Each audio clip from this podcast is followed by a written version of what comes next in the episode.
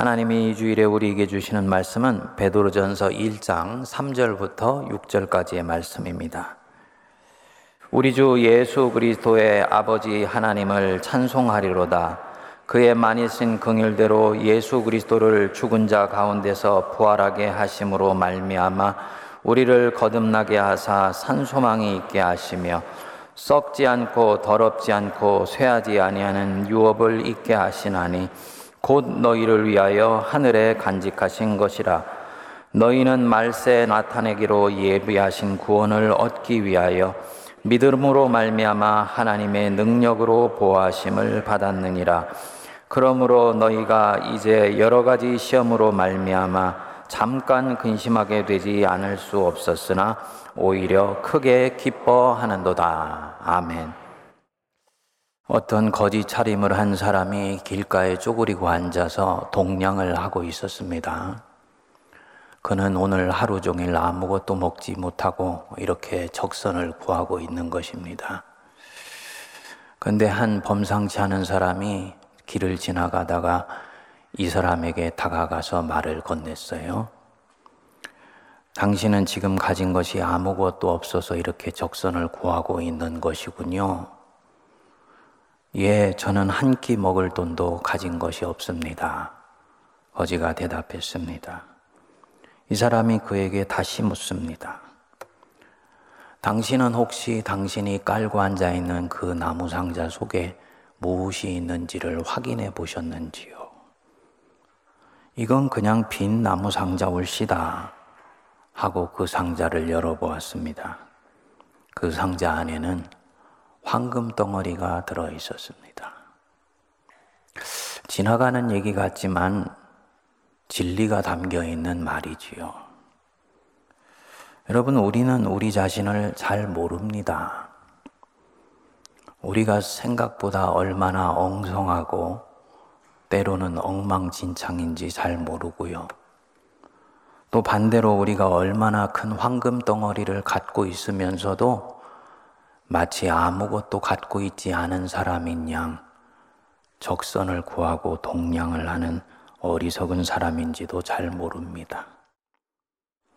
에베소서에 보면 사도 바울이 에베소 교인들을 위해서 기도하는 내용이 나오는데 그 중에 아주 묘한 기도말이 있습니다. 너희 마음의 눈을 밝히사 그의 부르심의 소망이 무엇이며 성도 안에서 그 기업의 풍성함이 무엇인지를 너희가 알기를 원한다. 이게 무슨 기도냐면 하나님이 너희 마음의 눈에 비늘을 벗겨 주셔서 너희 눈이 밝아져 하나님의 부르심의 소망이 무엇인지를 너희가 깨달아 알기를 원한다. 라고 기도하는 거예요. 거꾸로 말하면요. 사도 바울이 볼 때 이 에베소 교인은 영안이 닫혀 있어서 자기를 부르신 부르심의 소망이 무엇인지 아직 알지 못하고 있다는 말이지요. 19절에도 이렇게 기도합니다. 그의 힘의 위력으로 역사하심을 따라 믿는 우리에게 베푸신 능력의 지극히 크심이 어떠한 것을 너희로 알게 하시기를 구하노라. 하나님의 힘의 위력이 너희 인생에 어떻게 역사할 수 있는지 그 힘의 위력으로 너희 각 사람에게 베푸신 능력이 얼마나 큰 것인지 너희로 알게 하시기를 내가 구한다. 역으로 말하면요. 지금 이 에베소 교인들은 하나님을 믿으면서도 하나님의 위력이 어떠한지를 모르고 있다는 얘기. 하나님이 내게 베푸시는 능력이 얼마나 크고 광대하며 놀라운 것인지를 전혀 알지 못하고 깨닫지도 못하고 있다는 말입니다. 그래서 바울이 이제는 제발 그것을 알게 해달라고 너희를 위해 기도한다는 것이죠. 여러분은 어떠세요? 우리 눈이 이미 밝아져서 내 인생을 향한 하나님의 부르심의 소망이 무엇인지 명료하게 알고 계신지요? 하나님이 그 힘의 위력으로 우리에게 내 인생에 베푸시는 능력이 얼마나 크고 놀라운지 잘 알고 계십니까? 그것을, 그 능력을 경험할 뿐만 아니고 활용하면서 살아가고 계십니까? 혹시 아까 서두에 말했던 그 거지처럼 자기가 얼마나 부유한 사람이 이미 되어 있는지도 모르고 얼마나 풍성한 은혜를 하나님이 내 인생에 황금 덩어리로 인생 상자에 넣어 주셨는지도 깨달아 알지 못한 죄 마치 가난한 거지처럼 적선하며 살아가는 인생처럼 여기고 살지는 않고 있는가 하는 것입니다. 예수 부활이 우리 그리스도인들에게 왜 그리도 소중한 것이냐? 이 한 사람이 예수 부활을 진정으로 믿으면 그는 이제 비로소 하나님의 능력이 무엇인지를 알게 된 거예요. 기독교 신앙이 십자가 위에만 서 있지 않고 십자가와 부활이라는 양기둥 위에 서 있는 이유가 바로 이 부분입니다. 예수 부활을 믿는다는 것은 교리로 머리 끄덕여서 받아들이는 정도가 아닙니다. 부활을 직접 체험하여서 그 부활이, 그 부활의 능력이 내 안에서 꿈틀꿈틀 살아 있을 때 이 사람이 진짜 부활의 능력을 믿고 있는 사람이에요. 이것을 성경은 부활의 권능이라고 말을 합니다. 빌립보서 3장 10절에서 사도 바울이 말씀합니다. 우리 같이 한번 자막 읽어 보겠습니다. 시작. 내가 그리스도와 그 부활의 권능과 그 고난의 참여함을 알고자 하여 그의 죽으심을 본받아 뭐라 그랬습니까? 뭘 알고자 한다고요? 그냥 부활이 아니에요. 부활의 권능, 부활의 파워. 이걸 내가 알고자 한다. 왜냐? 이 권능을 알아야 그리스도의 남은 고난에 기쁨으로 참여할 수 있기 때문입니다. 향후 두 주 정도 우리가 그동안 깔고 앉아 있으면서 사용할 생각도 안 했던 이 부활의 권능, 이 황금 덩어리지요. 요거를 하나씩 좀 찾아보는 시간을 갖습니다. 오늘은 산소망에 대해서 좀 살펴봅니다. 주신 본문 말씀에 보면 우리 눈을 확 열어주는 말씀이 나와요. 베드로전서 1장 3절 우리 같이 한번 읽어보겠습니다. 우리 주 예수 그리스도의 아버지 하나님을 찬송하리로다. 그의 많으신 긍휼대로 예수 그리스도를 죽은 자 가운데서 부활하게 하심으로 말미암아 우리를 거듭나게 하사 산소망이 있게 하시며 우리를 거듭나게 하사 산소망이 있게 하시며 이 말미암아라는 단어 앞에는 우리가 수없이 들어온 말씀이죠. 하나님이 예수 그리스도를 죽은 자 가운데서 부활하게 하셨다. 감사하다. 근데 그래서 어쨌다는 것입니까? 그게 우리 삶에 어떤 효력이 있고 어떤 능력이 있다는 말입니까? 말미암아 이 뒤에가 바로 이 예수 부활이 내게 주는 효력, 능력을 말하는 거예요. 이 두 단어가 눈에 들어옵니다.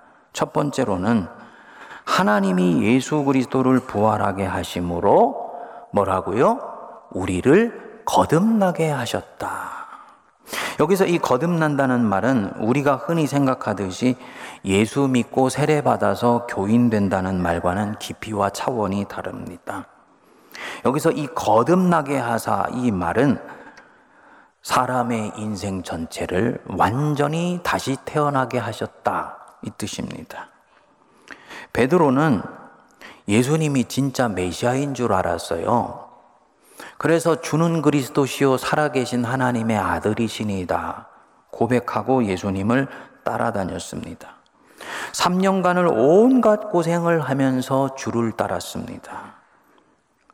인생에 이 예수님 통해서 이루고 싶은 소망이 있었기 때문이에요. 그런데 이 스승이 정말 너무너무나 허무하게 십자가 나무에 매달려 죽고 인생을 마무리했어요. 비록 자기는 목숨 부지하겠다고 도망했지만 이 스승이 십자가에 매달려 죽을 때 자기 인생도 이미 거기에 묻혀서 의미 없이 끝나버린 줄 알았어요. 이제 생은 목적도 없고 소망도 없습니다. 그래서 요한복음 21장에 보면 우리가 물고기나 잡으러 가자. 마치 마지못해 사는 사람처럼 자기가 한때 예수님 만났다고 인생의 비전 발견했다고 버리고 갔던 그 그물을 다시 짚는 거예요. 얼마나 스스로도 처량하고 서글펐을까요? 그런데 도저히 일어날 수 없는 것 같은 경이로운 사건이 벌어진 것입니다. 죽은 줄 알았던 예수님이 살아나신 거예요. 실제 바로 그분이에요. 내가 따랐던 예수. 십자가에 매달릴 때 내가 부정하고 도망했던 예수. 그분이 손에 못 잡고 그대로 가진 채로 다시 살아나셨어요. 이거는 놀랍다 못해서 경이로운 일입니다. 너무나 경이로워서 도저히 믿을 수가 없는 일이었어요. 여러분들이 현장에 있었어도 아마 예수님 부활을 못 믿었을 것입니다. 그런데 정신을 차리고 보니까 아, 내 주님이 진짜 살아나셨잖아요. 하나님이 이분을 정말로 죽음 속에서 살려내셨잖아요. 이것을 내가 받아들이는 순간 이 사람 베드로에게는요, 세상이 완전히 다시 보이기 시작하는 것입니다. 여태까지 이분을 따라다니면서 내가 쏟아부었던 모든 열정들, 모든 에너지들 다 다시 살아나게 돼. 찬잇을 맞고 길을 갔던 그 순간, 사람들에게 예수님 쫓아다닌다고 조롱받았던 그 순간, 굶으면서 쪼그려서 새우 잠 잤던 모든 순간들이 다 의미가 있고 가치가 있고 보람이 있었던 순간이라는 것이 확인된 것입니다. 그러니까 예수 부활이라는 것은 단순히 예수 부활이 아니고 이 부활을 믿는 사람에게 그 인생 전체가 다시 부활되는 놀라운 역사가 있는 줄 믿습니다. 지난 세월 예수님 쫓아다녔던 시간들 하나도 헛되지 않아요. 이분과 동행했던 인생 전체가 의미가 있습니다. 더 나아가서 이분 만나기 전에 살았던 인생도 이제는 이 주님 만난 인생과 연결되어 있기 때문에 모든 인생이 시줄과 날줄로 연결되면서 가치를 갖는 거예요. 아, 하나님이 지으신 모든 것이 선함에 감사함으로 받으면 하나도 버릴 것이 없나니 말씀과 기도로 거룩하여짐이니라. 그랬지요? 왜 감사함으로 받으면 하나도 버릴 것이 없냐? 그저 감사하기 때문이냐? 아니에요. 부활이 한복판에 있기 때문이에요. 예수님이 부활하셨기 때문에 부활하신 그분을 따르는 내 인생도 부활한다는 것을 나는 믿습니다. 죽어서 부활할 뿐만 아니라 삶의 중요한 국면에 주님이 반드시 내 인생을 의미 있고 가치 있게 회복시켜 주신다는 것이 믿어지기 때문에 버릴 것이 없는 거예요. 여러분, 그분 따라 사는 우리 인생요. 절대로 잘못되는 일 없습니다. 인생 전체가 결국은 다 부활해요. 그때는 억울했는데 지나고 보니까 그것도 의미가 있고 가치가 있었던 일이에요. 이걸 일컬어서 신학에서는 은혜의 현실이라고 얘기해요. 은혜의 현실. 누구에게 보이느냐? 하나님이 너희의 눈을 밝히 뜨게 하여 주사. 영안이 열린 사람. 육의 눈으로가 아니라 하나님의 시선으로 세상을 볼 줄 아는 사람. 이 사람에게는 이 은혜의 현실이 열려요. 그래서 영의 눈이 열려서 이 놀랍 게 빚어져 가는 은혜의 현실, 하나님이 이미 내 인생에서 시작하신 이 새로운 현실을 보고 살아가기 시작합니다. 그 은혜가 임하게 되기를 축복합니다. 둘째로 3절 뒤에 보시면 우리를 거듭나게 하사 뭐라 그랬습니까? 산소망이 있게 하셨다. 그랬습니다. 여러분, 사람이 예수를 믿으면요. 굉장히 많은 축복이 따라오는데 그 중에 매우 중요한 축복이 있어요. 소망이 생겨요. 소망이. 육체를 따라서 서바이벌 하기 위해서 갖는 소망이 아니고 예수님 때문에 꾸게 되는 꿈이 생깁니다. 이것을 성경은 소망이라 그러는 거예요. 소망이 구체화되면 나중에 비전이 돼요. 이 비전을 끊임없이 살아있게 만드는 것이 바로 이 소망이에요. 근데 이 소망이 어떤 소망이냐? 그리스도 안에서 품는 소망은 모두가 다 산 소망이다. Living hope. 지금 살아있는 소망이다. 이 얘기예요. 살아있다는 말은 반드시 결실을 거두게 돼 있다는 말이고 어떤 식으로든지 이루어지게 되어 있는 소망이 시작됐다는 거지. 이거는 순전한 바램이나 희망 상황과 다릅니다. 이렇게 되어졌으면 좋겠네. 라는 이런 게 아니에요. 반드시 이루어지는 거예요. 하나님을 향해서 예수를 믿게 되면서 새롭게 무언가가 들어오면 이미 그것은 실현을 향해 나아가고 있는 소망이에요. 살아있는 소망이에요. 대부분의 주석가들은 이 산소망인 이유가 사람이나 세상에 두는 소망이 아니고 하나님을 향해 두는 소망이기 때문이다. 이렇게 얘기를 합니다. 틀린 해석은 아니지만 부족해요. 왜 하나님께 두는 소망이 산 소망이냐? 이게 훨씬 중요합니다. 보십시오. 만일 예수님이 죽으시고 그것으로 끝났다면 내가 하나님께 두는 소망은 둘 중에 하나예요. 이루어질 수도 있는 소망, 이루어지지 않을 수도 있는 소망. 이 둘 중에 하나예요. 아브라함에게는 이루어졌지요. 75세 아들 주시겠다고 했는데 99세 결국은 얻었지요. 소망이 이루어진 거예요.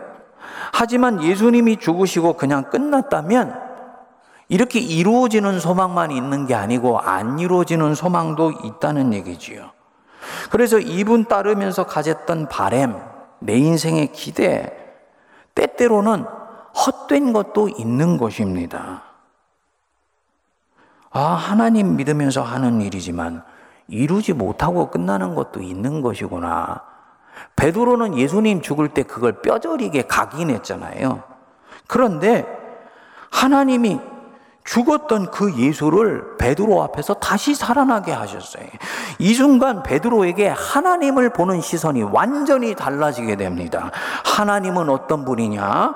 그분은 죽은 자를 살려내시는 하나님이시다. 없는 것을 있는 것으로 부르시는 하나님이다. 이 생이 거듭나면서 믿음 자체도 완전히 거듭나게 되는 것입니다. 그렇다면 이 사람이 이제 하나님을 향해 갖는 소망은 절대로 헛되게 끝나는 일이 없지요. 예수 부활처럼 이 소망은 절대로 꺼지지 않아요. 절대로 헛되지 않아요. 저도 예수님 믿을 때 소망을 갖고 시작했어요. 장신대에서 신대원을 다닐 때 매일 기도탑에서 기도하는데 하나님이 제게 소망 하나를 넣어주셨어요.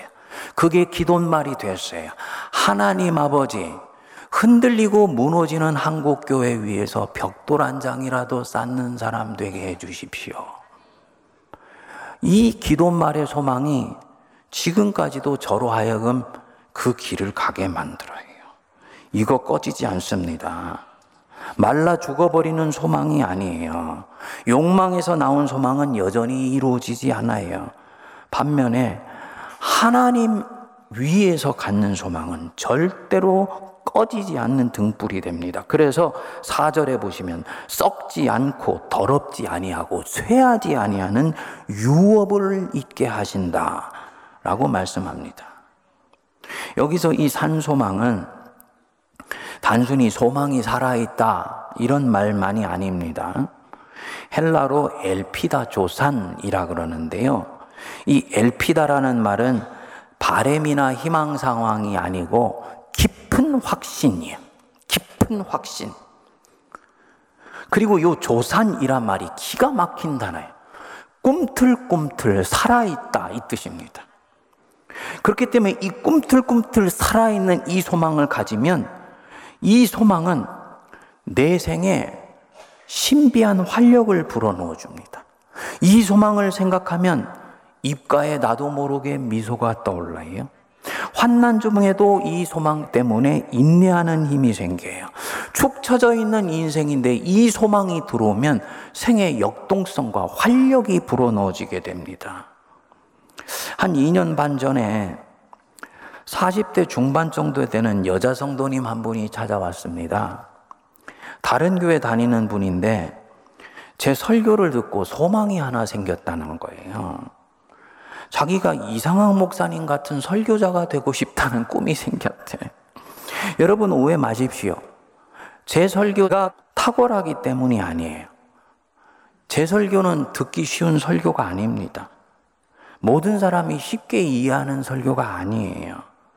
근데 아마 이 자매는 제가 하는 설교 스타일이나 인간에 대한 이해나 하나님을 이야기하는 방식이 좋았던 것이지요.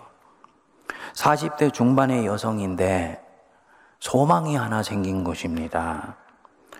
남편과 의논해서 신학교를 가서는 꾸역꾸역 3년을 공부를 마치고 이번에 마침내 어떤 대형교회 영어 예배부 사역자로 나가게 됐어요.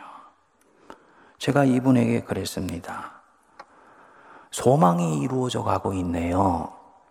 멋진 여성 설교자 되시기 바랍니다. 뭡니까? 소망이 하나 들어온 거예요. 아, 나도 이렇게 되고 싶다. 그래서 40대 중반에 이제는 인생의 후반부로 진입하는 즈음인데 이 소망이 생에 엄청난 새로운 활력을 불어넣어 준 것입니다. 이 소망이 살아 있어서 새롭게 공부를 시작하게 되고 뭔가 꿈을 꾸게 되고 그리고 이 소망을 생각하면 가슴이 설레이게 되는 거예요.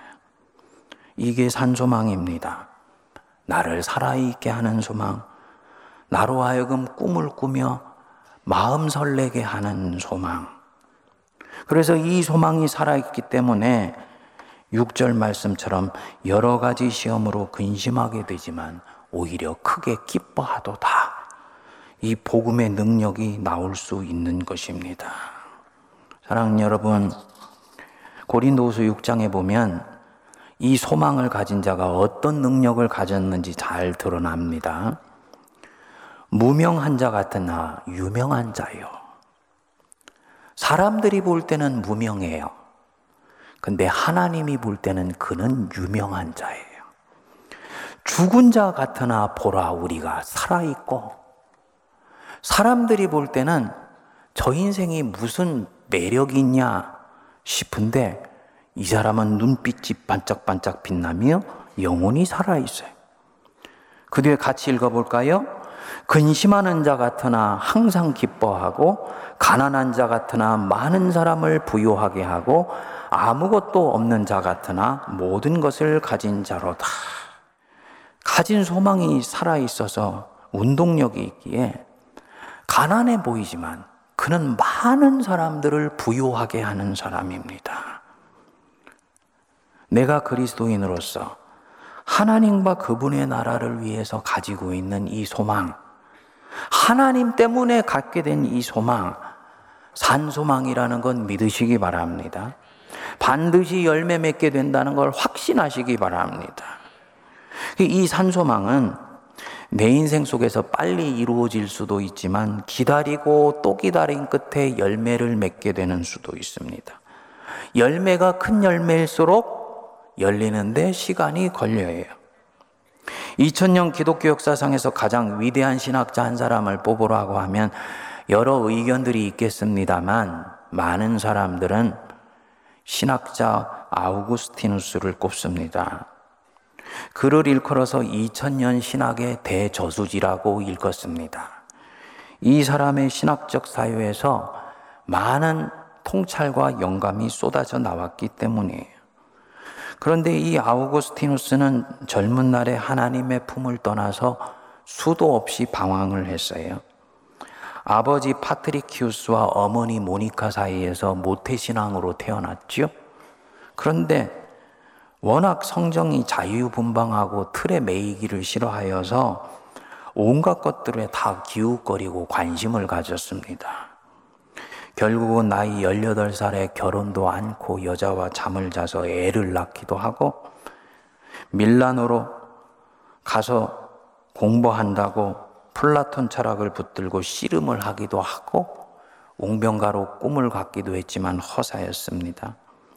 어머니를 몰래 속여서 떨어뜨려 놓고는 배를 타고 고향 땅을 떠나서 마니교에 심취하기도 합니다. 어머님 모니카가 이 아들 때문에 얼마나 소가리를 하면서 눈물로 세월을 보냈는지 몰라요. 겉도는 아들만 생각하면 기도할 때마다 통곡이 터져 나오는 거예요. 아들이 밀라노에 있다는 말을 듣고 그 고향인 아프리카의 다가스를 떠나서 밀라노로 왔는데 아들에게 뭔가 좋은 조짐이 보인 것입니다. 어머니, 다른 사람의 설교나 강화는 전혀 귀에 들리지도 않고 가슴에 와닿지도 않는데 이상하게 저 밀라노의 주교와 암브로스의 설교와 강화는 마음에 와닿습니다. 어머니가 얼마나 감격하고 흥분했겠습니까?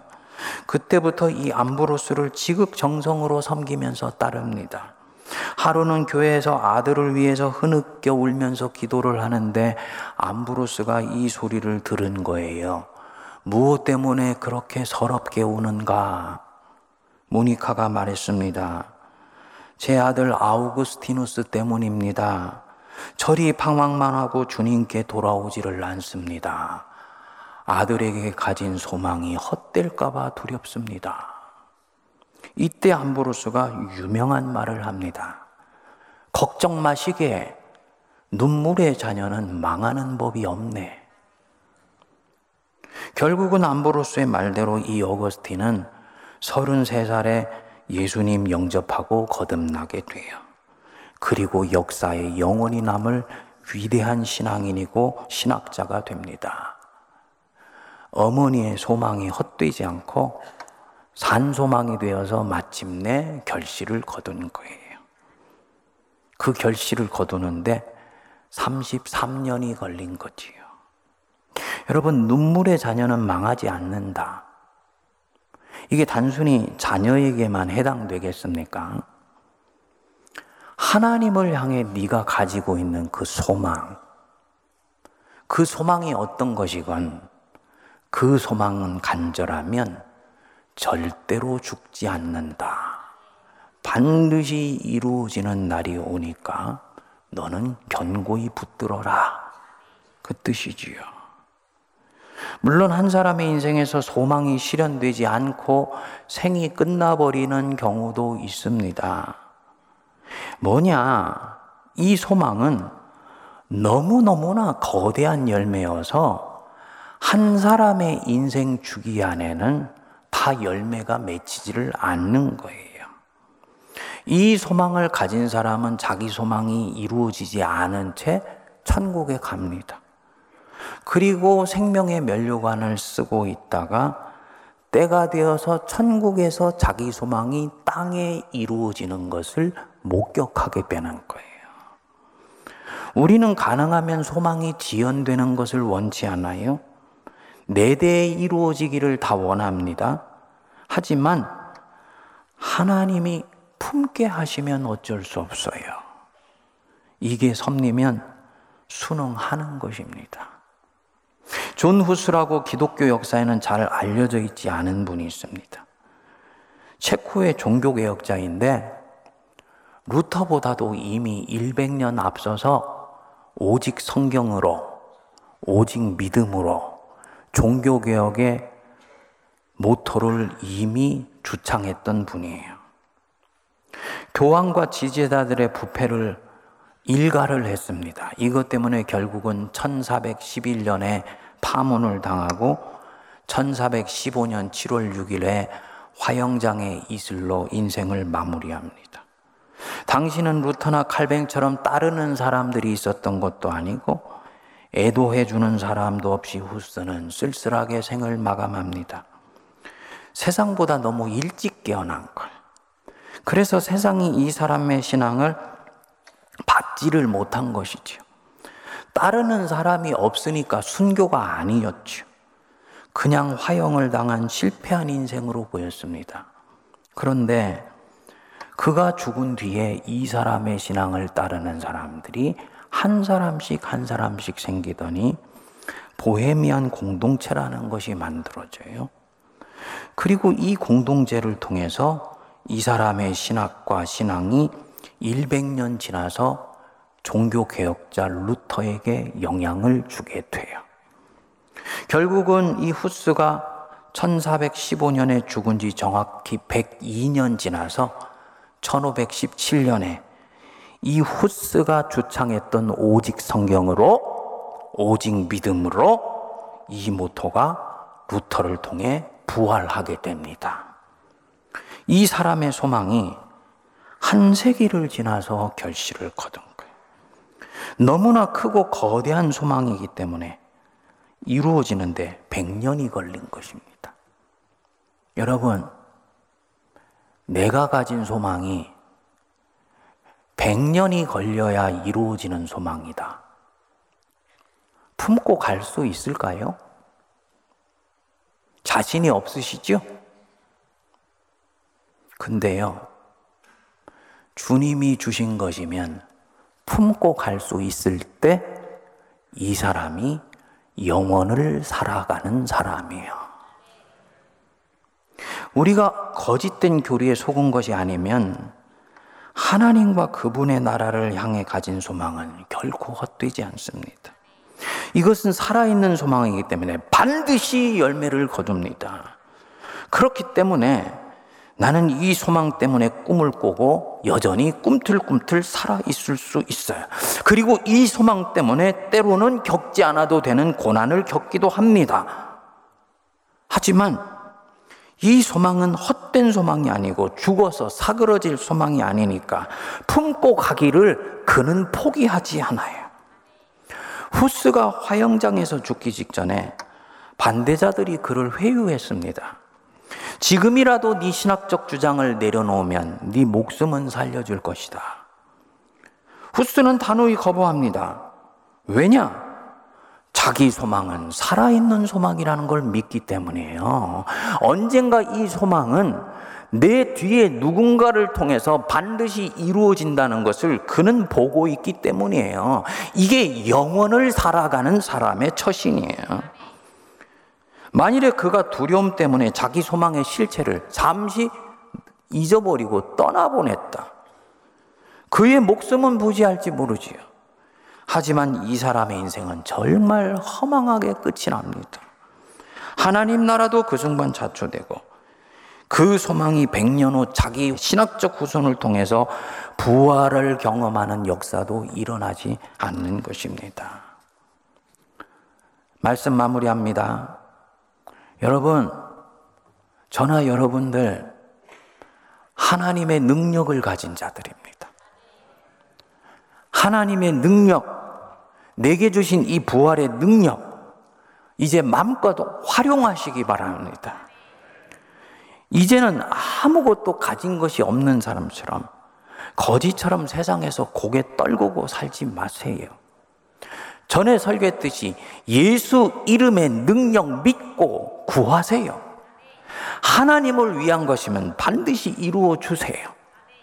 지난주에 제가 그 예화로 들었던 우울증 걸렸던 자매, 주일날 저한테 답신을 보내왔더라고요.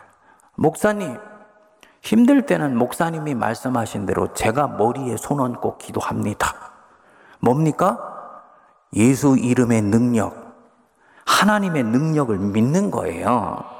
에베소서 1장 19절 말씀. 그 힘의 위력으로 역사하심을 따라 믿는 내게 베푸신 능력의 힘이 어떤 것인지 너희가 알기를 원하노라.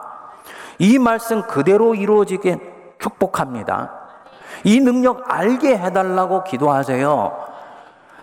목사님 설교를 오늘 따라가는데 솔직히 나는 가슴에 와닿지를 않는다. 이런 분들 계시지요.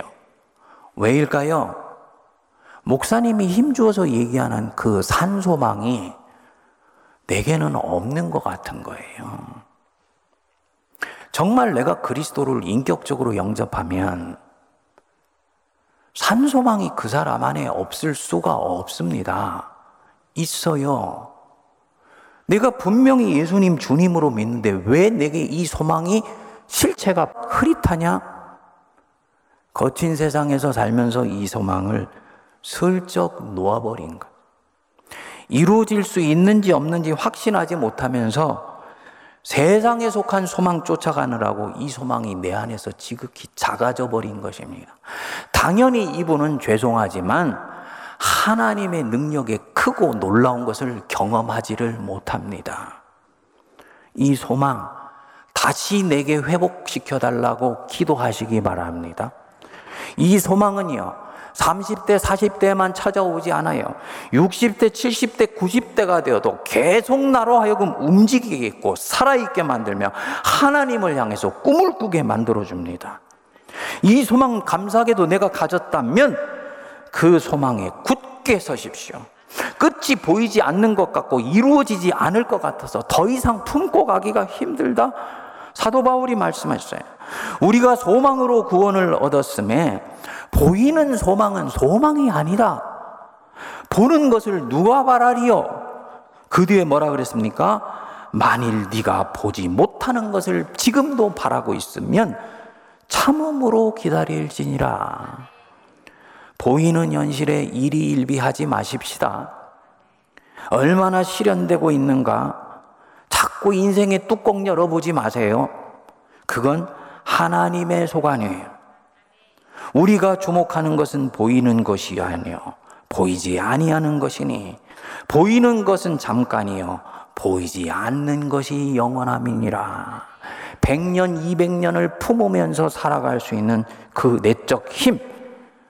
보이지 않는 것은 영원하고 나는 보이지 않는 것을 품고 가고 있다. 나는 영혼에 속한 사람이다. 이 믿음이 내 안에 있기 때문입니다. 내 소망이 하나님 때문에 품게 된 것이고 하나님을 향해 가진 것이면 반드시 이루어진다는 것을 믿고 나는 내가 걸어야 될 길 뚜벅뚜벅 걸어가시기 바랍니다.